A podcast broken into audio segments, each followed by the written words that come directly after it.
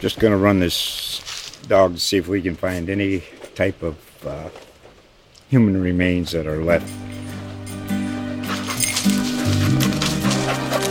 Listen to Where Secrets Go to Die The Disappearance of Derek Hennigan. From the Detroit Free Press, a new podcast set in the woods of Michigan's Upper Peninsula. Available on Apple, Spotify, Freep.com, or wherever you get your podcasts. They now appear to be acting and operating like a professional football team, right? Like, and I think we've used this analogy in the past. It was like there were no teachers in the classroom, the kids were running the, the class, right? And that's kind of how it was before. Now the adults have stepped in.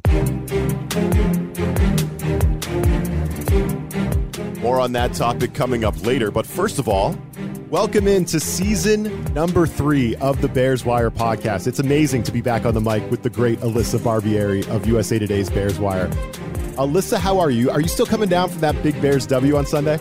I am, Ryan. I mean, this is a team that many people thought would win, what, three games? And to kind of come in here and defeat a team like the 49ers, who, you know, are many have pegged as Super Bowl contenders, and to do it, it as like a monsoon raining down on Soldier, Field, it was really fun. And so, you know, I think this is one that Bears fans are going to soak in, and I think it's kind of good motivation heading into what's surely going to be a very difficult matchup against the Packers on Sunday night. Yeah, we'll get we'll get to that game. Of course, we'll get to that game you know, the game that should not be mentioned. Bears Packers. Of course, on Sunday night. Where else would it be? It's got to be on prime time. It always is. It always is. Uh, they love to embarrass the Bears on national TV. yeah, exactly. So it's been too long. We're going to be back weekly now with new episodes dropping each Thursday. So if you're with us and you're ready to ride this Matt Eberflus, Ryan Poles train, hop on board, subscribe, and join us each week. And I want to start, Alyssa, with just What'd you learn about your football team in week one? Simple question, but they played in a freaking monsoon. The rain was pouring down. I was I was worried, uh, as you know, pregame because Fields had two gloves on, and I always get worried when the quarterback has two gloves. Uh, but I thought he played a pretty good game eventually, and we'll get to that. But just what'd you learn about your team in week one? Yeah, definitely the start when they were squeegeeing water off the field. I was like, oh no, this is is going to be brutal. This is because it kind of looked like a game that was set up for the 49ers to win because that's the kind of football they play, you know, with that, that tough defense that really got the best of the Bears offense in the first half. But, you know, the, my immediate takeaway from this win is that the Bears won this game because of the hits principle that Matt Eberflus has introduced. I know that a lot of people, you know, we, we made fun of it in the beginning because it's like, oh, look at this cute little coaching acronym. You know, Matt Eberflus is a coachy coach. But it really was the reason why they won hustle, intensity, takeaways, playing smart football. You know, they played that smart, disciplined football. They played until the final whistle. They really took advantage of the mistakes by the 49ers and they actually wore them down. This is a team that has been conditioned to be able to outlast their opponents. That's why Eberflus really rode them so hard during training camp and the offseason program so that they could get to this point where they're wearing the competition down and they're taking advantage of their mistakes. Right, the Bears won the turnover battle. You know, they had way less penalties. I think San Francisco had what, like 12 for almost 100 yards, and the Bears had just three for 24, which, you know, looking at the previous coaching regime, that was a huge thing, right? Those penalties and how they would shoot themselves in the foot. You didn't see that in this game, which was a sloppy mess, which made it even more impressive. So, you know, it also really showed me that you could see that the players have already bought into Eberflus's philosophy. You know, you could see it on the field how they struggled in the first half, but you know they still had the effort. They never stopped fighting till the final whistle, and they really wore the Niners down and were, were able to come out with that win. And I think that this performance, you know, in the rain, even you kind of caught a glimpse of what you can expect with this team moving forward under Eberflus. You know, they're going to be a competitive team. They're going to stay in games with, you know, against teams that they probably have no business of beating that's what I really hope to see like next Sunday night against the Packers is, you know, even if they do ultimately best the Bears, which I'm always going to feel like that until Chicago finally beats them. I think they've lost 17 of the last like 19 or something like that. So until they beat them, I'm not going to, you know, really think the Bears have a shot. But maybe they really keep it close, which is something different than what we've seen from the Matt Nagy era, where they really were getting blown out and embarrassed. So if they play that sound football, smart football, you know, I think that this team is going to hang around and really pull off some wins when people don't necessarily expect that. Yeah, and I I love how you keep going back to the previous regime. I feel like that's something that we're going to do often, Alyssa. I don't know why. Yeah. I just feel like that's something that we're going to do. It's something we we like to go back to that well, right? And I think this is what I learned about the Bears. They now appear to be acting and operating like a professional football team, right? Like, and I think we've used this analogy in the past. It was like there were no teachers in the classroom; the kids were running the, the class, right? And that's kind of how it was before. Now the adults have stepped in, and I thought this little clip from Eberflus's post game presser kind of illustrates that. You know, and then lastly, is that win or lose, you always learn from performance. There's only one way to get better is by learning whatever it is, win, lose, or draw. You learn from performance. So get with your coach, right? You guys get together, and then let's get better because you have to get better every single week. You know, we got a lot of young players on our squad that they need to take what they've learned from this game, okay, and get better. Good, better, and different. Now, doesn't that sound like he's talking from a high school locker room, Alyssa? It really does. Like it, it just does. It's, it feels like that analogy. It sounds like he's talking to kids in a locker room. And after the last couple years, maybe that's what the Bears need the most, right? So I, I kind of like that. The adults have entered the room. I, I saw online, I think ESPN reported that there were halftime adjustments that that, that Yeah. the the Bears went over things at halftime and made adjustments. And I think the only mistake Eberflus really made was the he let his special teams guy bring a towel on the field to wipe off the field. Right, that was the one mistake he made. But other than that, I thought the team looked and played pretty good, and that's encouraging. That's encouraging. It's a professional football team now. Right, that's what we're going to hope with Ryan Poles and Matt Eberflus that that's the case. Yeah, and like the towel thing, I had no idea about that rule. That was nuts. I'm sitting there and I'm like, wait, what happened? I'm like, wait, wait, what? What? Unsportsmanlike conduct. Wait, what? What did he do? I'm like, you're not allowed to have a towel up there. I thought it was one of the, you know the player towel. So it was like a beach towel apparently. And like, you think that's going to do anything against that field where there's like two inches of water? But I mean, I get it. That that was like the one big mistake. But yeah, like you said, the halftime adjustments. That's what won them the game because they looked dead in the water in the first half on offense. You know, the defense held in there. They holding the 49ers to seven points in the first half was pretty impressive for that defense. And to see them make halftime adjustments, which is something that Matt Nagy could never fathom. Like that was the one of the biggest criticisms with him is that they just never could adjust. And you saw what that looked like and how that led to them just like completely flipping the script in the second half and really wearing the team down again, right? You have that, you know, they're playing that smart, disciplined football, which I mean, I, the hits principle is something that we're going to talk about too all year. It just works. Like, you know, people can make fun of it, but it worked and it helped them win this game. And I love it. We have adults in the room. Oh, Ryan, it- Adults just like, in the room. That's it. I can't remember the last time like that we, you know, had like a good like I know it's one game, you know, right? And it was Mother Nature certainly helped out, but you know, Matt Eberflus has really got off to a strong start. It just feels like he's a head coach, right? And that's something that we Bears fans haven't had in a while. now he's goofy. He is goofy. Um, and, and I do I did enjoy the post game presser because he is he is an interesting guy. And a lot of these new coaches this year are Mike McDaniel in Miami. He's a funny, interesting guy. If you were if you get a chance to catch one of his pressers, Nathaniel Hackett. If you didn't hear his post game, after taking the ball out of Russell Wilson's hand and kicking a 64 yard field goal to try to win the game last night, or I'm sorry, Monday night. Uh, you should go listen to that because Nathaniel Hackett is uh, uh, just a wild. He's a wild card at the at the podium. It's Ryan, hilarious. did did that not remind you of Matt Nagy? Seriously, like, like, like talk about over. right? Hey, the, the kicker said we got to get to the 46. As long as we get to the 46, we're kicking it. Oh God, it was so good. But I did get so Oh, I'm man. not going to make fun of Eberflus over the hits thing because you're right. I mean, you can't you can't knock something that's working. So if it's working for the Bears, I like it. But I am going to give him a little bit of crap, Alyssa, for how he opened his press conference. This is how Matt Eberflus opened his press conference. I would like to start off by uh, thanking the players, uh, number one, for their hard work this week. I didn't quite get that, Matt. Did you say did you say you thanked the players for their hard work playing football? I would like to start off by uh, thanking the players. So that one did make me laugh out loud. The first thing out of his mouth when he gets it up, I'm, I can't wait to hear what he's going to say. Dramatic win. You know, the Bears were feeling it. They're with the crowd. The the rain was really pouring down at the end there, which was, you know, great. Mother Nature opening it up on the 49ers when they were trying to come back. Not happening, right? It just really opened up. What a scene that was. Some great photos, I'm sure. Uh, and I'm, I can't wait to hear what Eberflus is going to say. And, and the first thing he says is, I, you know, I'd like to really thank my players for their hard work today. Uh, I thought that was excellent. Excellent. He's an interesting guy at the podium. Yeah, he is. And I mean, I think that really speaks to, you know, him as a person too and as a coach is that, yes, you know, he did, I know it sounded silly him thanking the players, but, you know, everything that he's kind of put them through, I kind of felt like he was talking to them in that respect where everything that they've been put through since the spring and training camp and preseason and it, it was brutal. Like there were some of these practices where the players are like, I have never had a rough that rough of a practice. There are people laying down in the locker room. They like it was insane. So maybe you know, I feel like that was him kind of really just kind of showing respect to the players for, hey, look, look at what everything that I put you through during the off season, during the summer. Look at it play out, right? It, it, it, it's paying off, and it's gonna, I, it's definitely gonna help them win more games than people are, you know, are really giving them credit for. Let's get to Justin Fields. We'll do that coming up next. But first, our friends from thehuddle.com are going to give us fantasy starters for week two. So enjoy the free advice for your lineups, and then we'll be right back.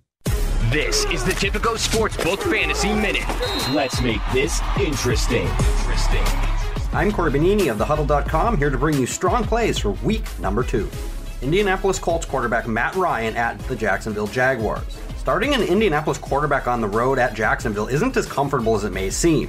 Colts haven't won there since 2014, and something always seems to go wrong. Ryan was a viable streamer in week one, throwing for 352 yards and a touchdown on 50 pass attempts. The stat line could have looked much better if two passes weren't dropped in the end zone. While there is some risk associated in starting Ryan, Jacksonville did give up 313 yards and four touchdowns to Carson Wentz last week. Tony Pollard, running back, Dallas Cowboys versus the Cincinnati Bengals. This matchup profiles better for Pollard than it does Ezekiel Elliott if the Bengals can force Dallas into a pass happy script with Cooper Rush under center. Dallas's offensive line is a mess right now, too, which bodes well for getting Pollard out into space. He is a fairly risky play in most settings, since it's more likely than not Cincinnati will play tight around the line of scrimmage. Expect plenty of check down work coming from Cooper Rush's right hand. Wide receiver Julio Jones, Tampa Bay Buccaneers at New Orleans Saints. Likely to be without Chris Godwin, Tampa might have have to put the ball in the air more than usual against a Saints defense that is tough to run against. Wide receiver Mike Evans has not enjoyed tremendous success through the years, especially against Marshon Lattimore when he faces the Saints. That could redirect Tom Brady's attention to his peripheral outlets, such as Julio Jones. Jones looked every bit the part of his former self in week one after two years of injuries derailed his career and had many people wondering if there was anything left in the tank. While we don't expect a huge day from him, there's upside for around 15 PPR points. Los Angeles Chargers tight end Gerald Everett at the Kansas City Chiefs. The Chargers will be without Keenan Allen on Thursday night, and Everett came through as a nice streaming play in week one, finishing as tight end number four in PPR format. Expect a high scoring game from two talented offenses, and Justin Herbert will put the ball in the air, and he seems to have plenty of confidence in Everett. For more award winning fantasy tips, news, and advice, please be sure to check out thehuddle.com.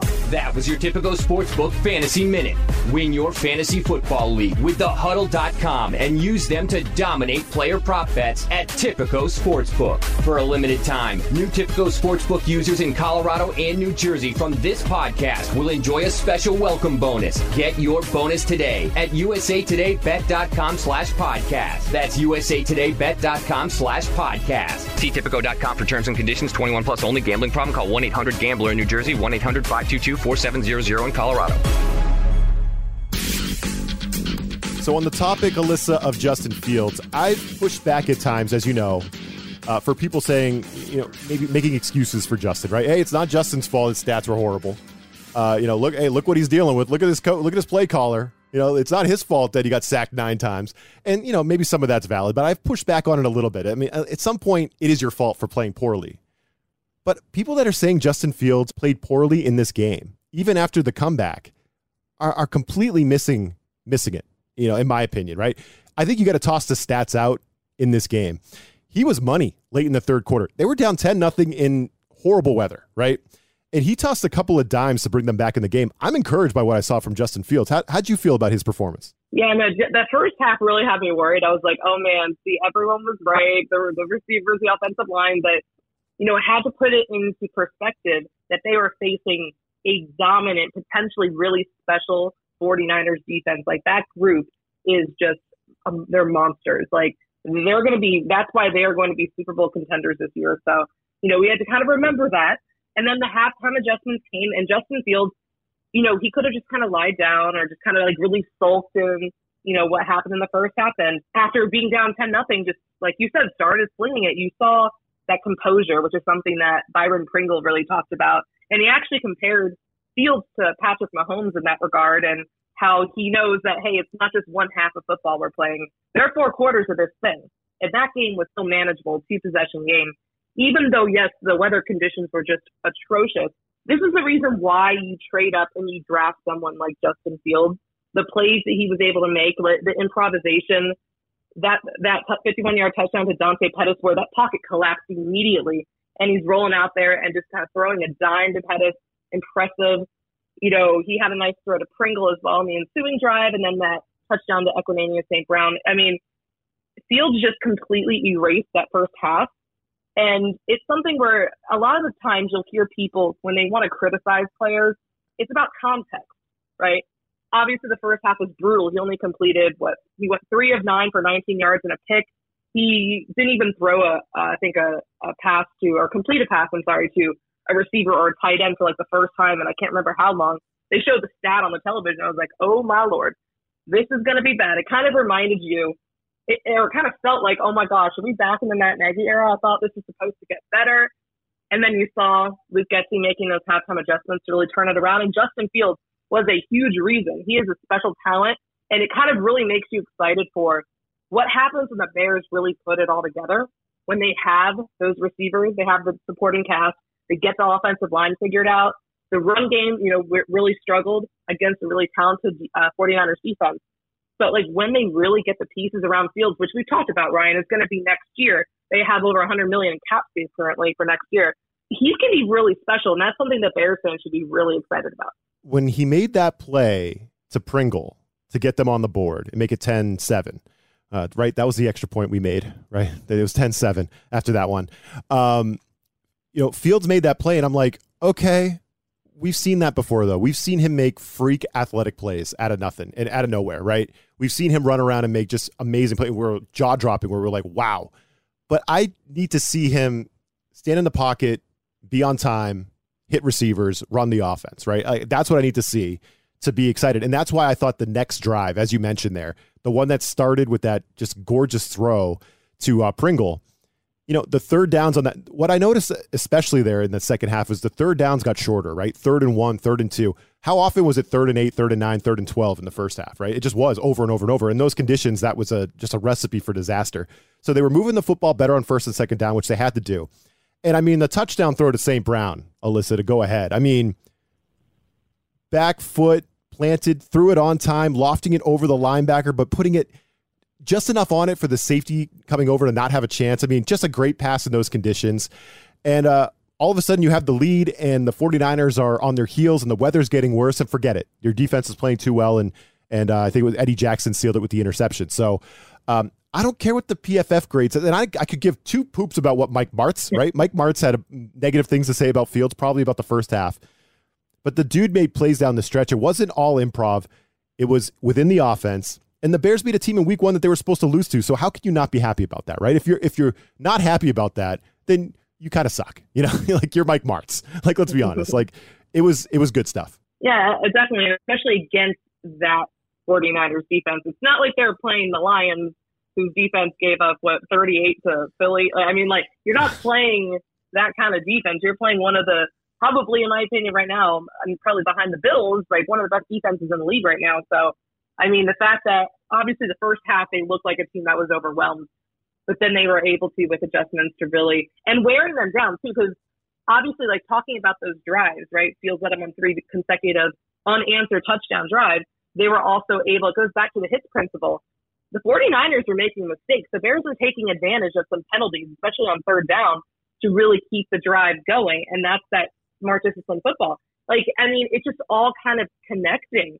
And, you know, and then again with Fields making the plays and he outplayed Trey Lance when it counted, which is like this, you're still in the game.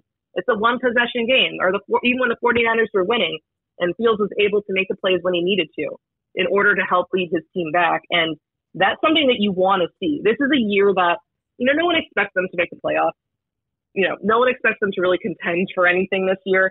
You want to see that progress and development from Justin Fields in year two. And this is the kind of game, granted, it's the first game, and it was in less than favorable weather conditions.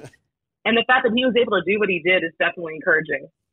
Man, I love hearing Alyssa go back to that hits principle. You're in. You're drinking the Kool Aid. You love I this am. It's you great. got me right. I, got me. I, I love it. It's so good. Uh, all right. Before we get to the rivalry uh, and next week's game, give me your impressions of the rookies. Uh, this Dominique Robinson, the fifth round defensive end, it was uh, awesome. He was disruptive. He was noticeable. He was amazing. Uh, you know, you know, we were all watching Roquan coming back, you know, from his limited participation, and it was like Dominique Robinson all all over the field, all over the field. This guy, um, and I wanted to get your take on Kyler Gordon and Jaquan Brisker as well. What do you think about the rookies? Yeah, the rookies were. That was another one of my big takeaways. Is just, and I think this is my thought, kind of even heading into the season, is that the Bears really have the potential. This draft class had the potential to not only obviously make a big impact down the line, but this season, this is such a young roster. You have so many rookies that are that saw significant roles in this first game. And, you know, starting with Dominique Robinson, just, I mean, he recorded the first sack for the Bears this season, had a sack and a half. You know, it was actually funny. Uh, he actually revealed that uh, he learned a tendency from Trent Williams that really helped him with one of the sacks. And you see, this is this is a kid that's only been playing this position for two years, and you know he's really kind of getting able, or he's he's able to kind of soak in learning from Robert Quinn, who's on the roster, who's one of the best, right? 18 and a half sacks last year. And you just kind of saw it immediately. And it was, he's someone who is a raw talent who still needs developing. And to see what he was able to do in his NFL debut, knowing that's the case, it, there's a lot of reason to be excited about him moving forward. You know, because we know Robert Quinn's not going to be on this team much longer. And the Bears pass rush was really impressive too. You know, Al-Quadin Muhammad, Trevis Gipson, Robinson, really impressive. And obviously, looking at uh, the Bears' top two safeties, Kyler Gordon and Jaquan Brisker, I mean, these two are going to be special. The entire secondary played phenomenally in this game. And again, I know the weather conditions and, you know, Trey Lance struggled in it and all blah, blah, blah, blah, blah. But I mean, that secondary, especially Gordon and Brisker, really, really good. Brisker coming up that fumble recovery after Jaylon Johnson punched it out, a little peanut punch you know, Gordon really, he gave up that long 40 yard completion, yes, but very solid. And Braxton Jones, I know he kind of had a rough go of it one on one against, you know, Nick Bosa, which he was not going to. But, you know, he only allowed that one sack and he kind of really started to kind of get a handle on things and saw some really encouraging things from him down the line. So, I mean, those rookies, I mean, we haven't even seen Velus Jones yet. You know, it's Trestan Ebner, you know, just, you know, he was getting some looks on special teams, so we haven't really seen him a lot either. So I mean, this group really has the potential to be a special one. All right, can't wait to see how this all unfolds, especially this week against the Packers. The Bears are big dogs. We'll get into that game and make predictions right after this. All right, here we go, Alyssa. Bears at Packers, a crappy no receiver can't move the football version of the Packers, at least one weekend, right? Um, that's our opponent of course, at a prime time spot, as we, we alluded to earlier, like it's the rivalry, right? They always find a way to put this on Sunday Night Football, it seems. Uh, so I'm always looking forward to this one. Of course, the Bears are nine and a half point underdogs in Lambeau. Does not matter what happened in week one. The Packers looked horrible against the Vikings. But if you remember, Alyssa, the Packers laid an all out stinker in last year's season opener. Do you, do you remember that? They got walloped by the Saints, thir- uh, I think it was 38 to 3 in week one of last year. And then they came back and won seven consecutive games. So we should not throw dirt on the Packers just yet. Um, however, their loss to the Vikings was not impressive. The Bears were impressive coming back against the 49ers. Is nine and a half points too much to give these Bears right now? What do you think about that spread? I mean, I'm really not surprised. Uh, even with the Packers play the way they did, this is still the Bears going up against the Packers until they prove me wrong, which I really hope that they do. Like I, I mentioned earlier, that I mean that sounds about right. I think what is it? They've oh my god, they haven't won since 2018, and before that it was like 2014. Like I mean, this the Bears again. The Packers are just their kryptonite, and this is a game where I'm really intrigued to see how Matt Eberflus gets his team ready for this. This is going to be the ultimate litmus test. I mean, unless we have another monsoon coming down Lambeau Field or something, which I don't think that's going to happen. I mean, wow, that would be something if it did. Uh, I'm really intrigued to kind of see how you know how he gets his team ready for this, how they perform against the Packers because this defense they look good and it's going to be a real challenge getting after Aaron Rodgers this week. But you know I was encouraged, you know, watching Rodgers was so frustrated you know, uh, last Sunday. He hates his team. his He's just cashing. He's cashing checks, big checks. He's yeah. just cashing checks. Oh man, he looked miserable, which I enjoyed immensely. By the way, the one time I'll root for the Vikings is when they're playing the Packers. So. Right. I mean, that was really nice. Uh, you know, hey, and you want to talk about the receiving cores, right? Too, everyone says that the Bears have the worst. I mean, like, it's, I think it's, I think it's a toss up between the Bears and the Packers at this point. But I mean, Rodgers, like you said, unfortunately, he does own the Bears, so. I don't know. Maybe the Bears should really move to Arlington Heights as soon as possible to get out of Soldier Field Yeah. to reverse that. Um, but no, this is my way of talking around, basically saying I'm not. I don't believe the Bears are going to win this game uh, until they prove otherwise, and I really hope that they do. But I do think that this game will. It won't get away from them. Again, going back to the hits principle, I really think that I think it's going to really help them stay competitive in games like this, games where against really good playoff bound teams or teams that really beat them all the time. I think that they're gonna they're gonna keep it close, but I just think Aaron Rodgers again, he just always finds a way to come out top. So I mean, I don't know, Ryan, and it's it's never good in prime time either. So yeah, I know. I know. one. It's it's it's always a tough game. Uh, but I just wonder, like, is nine and a half too much? Right? The Packers have nothing outside of Rodgers and their running backs on offense. Right? Like Allen Lazard is supposed to be their number one receiver, which I roll. Allen Lazard as the number one receiver. He's hurt. He missed week one. Sammy Watkins is cashed.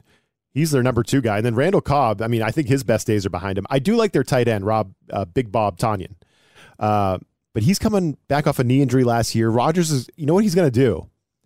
Is he's going to weasel the play clock down. He's going to shorten the game and just trust that he's got enough to outscore the Bears, but he's not going to try to beat you 40 to 7. I think the under. I think 42 and a half. I would go under. I think this is going to be a low scoring. I think Rodgers is going to be happy to shorten the game, run clock. Everything's going to be down to one second on the freaking play clock. He's going to try to find the best option, blah, blah, blah, do the Rodgers thing. And maybe the Packers do win, but I think I agree with you. I think it'll be close. I would lean Bears nine and a half. I think that's too many points. Uh, but I would go under. I'd go under 42 and a half. Now, I'm no expert. If you want expert advice, go to the Bet Slippin' podcast, right? Like, you know, you don't want to see my account. It's not pretty. But I think the under intrigues me here because I don't think the Bears are ready to score a bunch of points, and I don't think this Packers offense is anywhere close to, you know, being in midseason form. I don't think we're going to see them just turn the corner like we did last year. It's a lot easier when you have Davante Adams, Alyssa, right?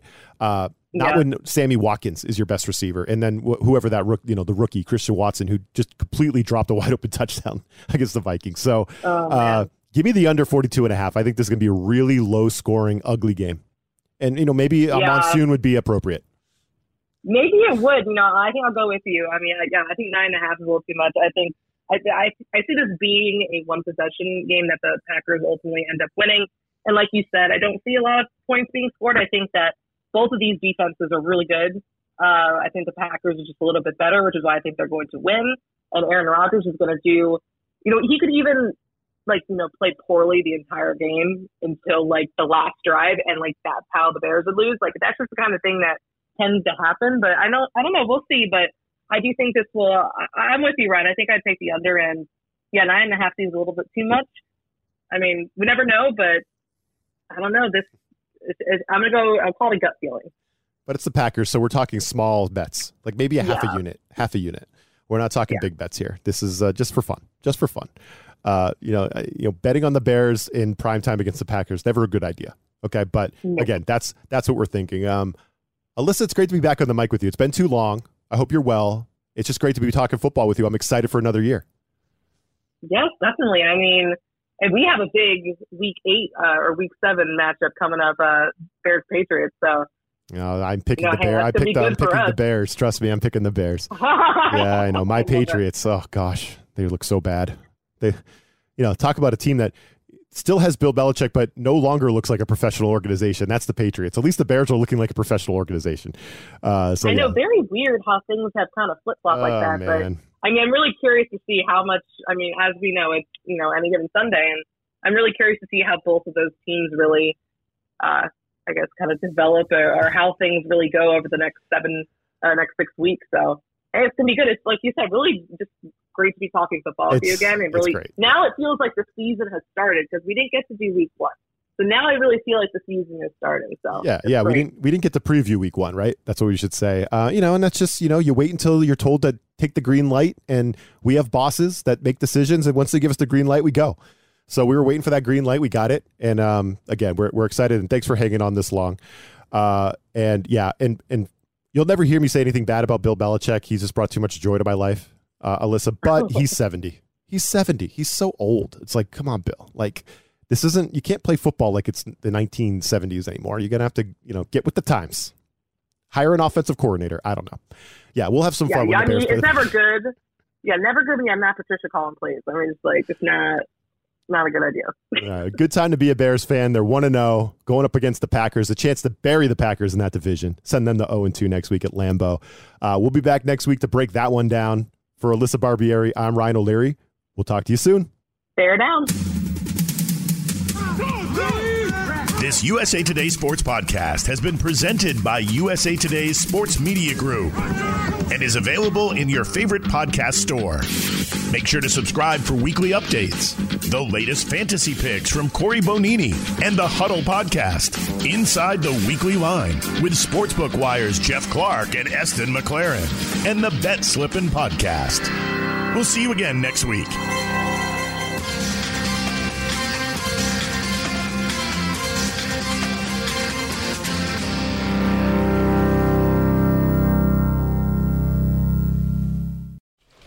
Just going to run this dog to see if we can find any type of uh, human remains that are left. Listen to Where Secrets Go to Die The Disappearance of Derek Hennigan. From the Detroit Free Press, a new podcast set in the woods of Michigan's Upper Peninsula. Available on Apple, Spotify, Freep.com, or wherever you get your podcasts.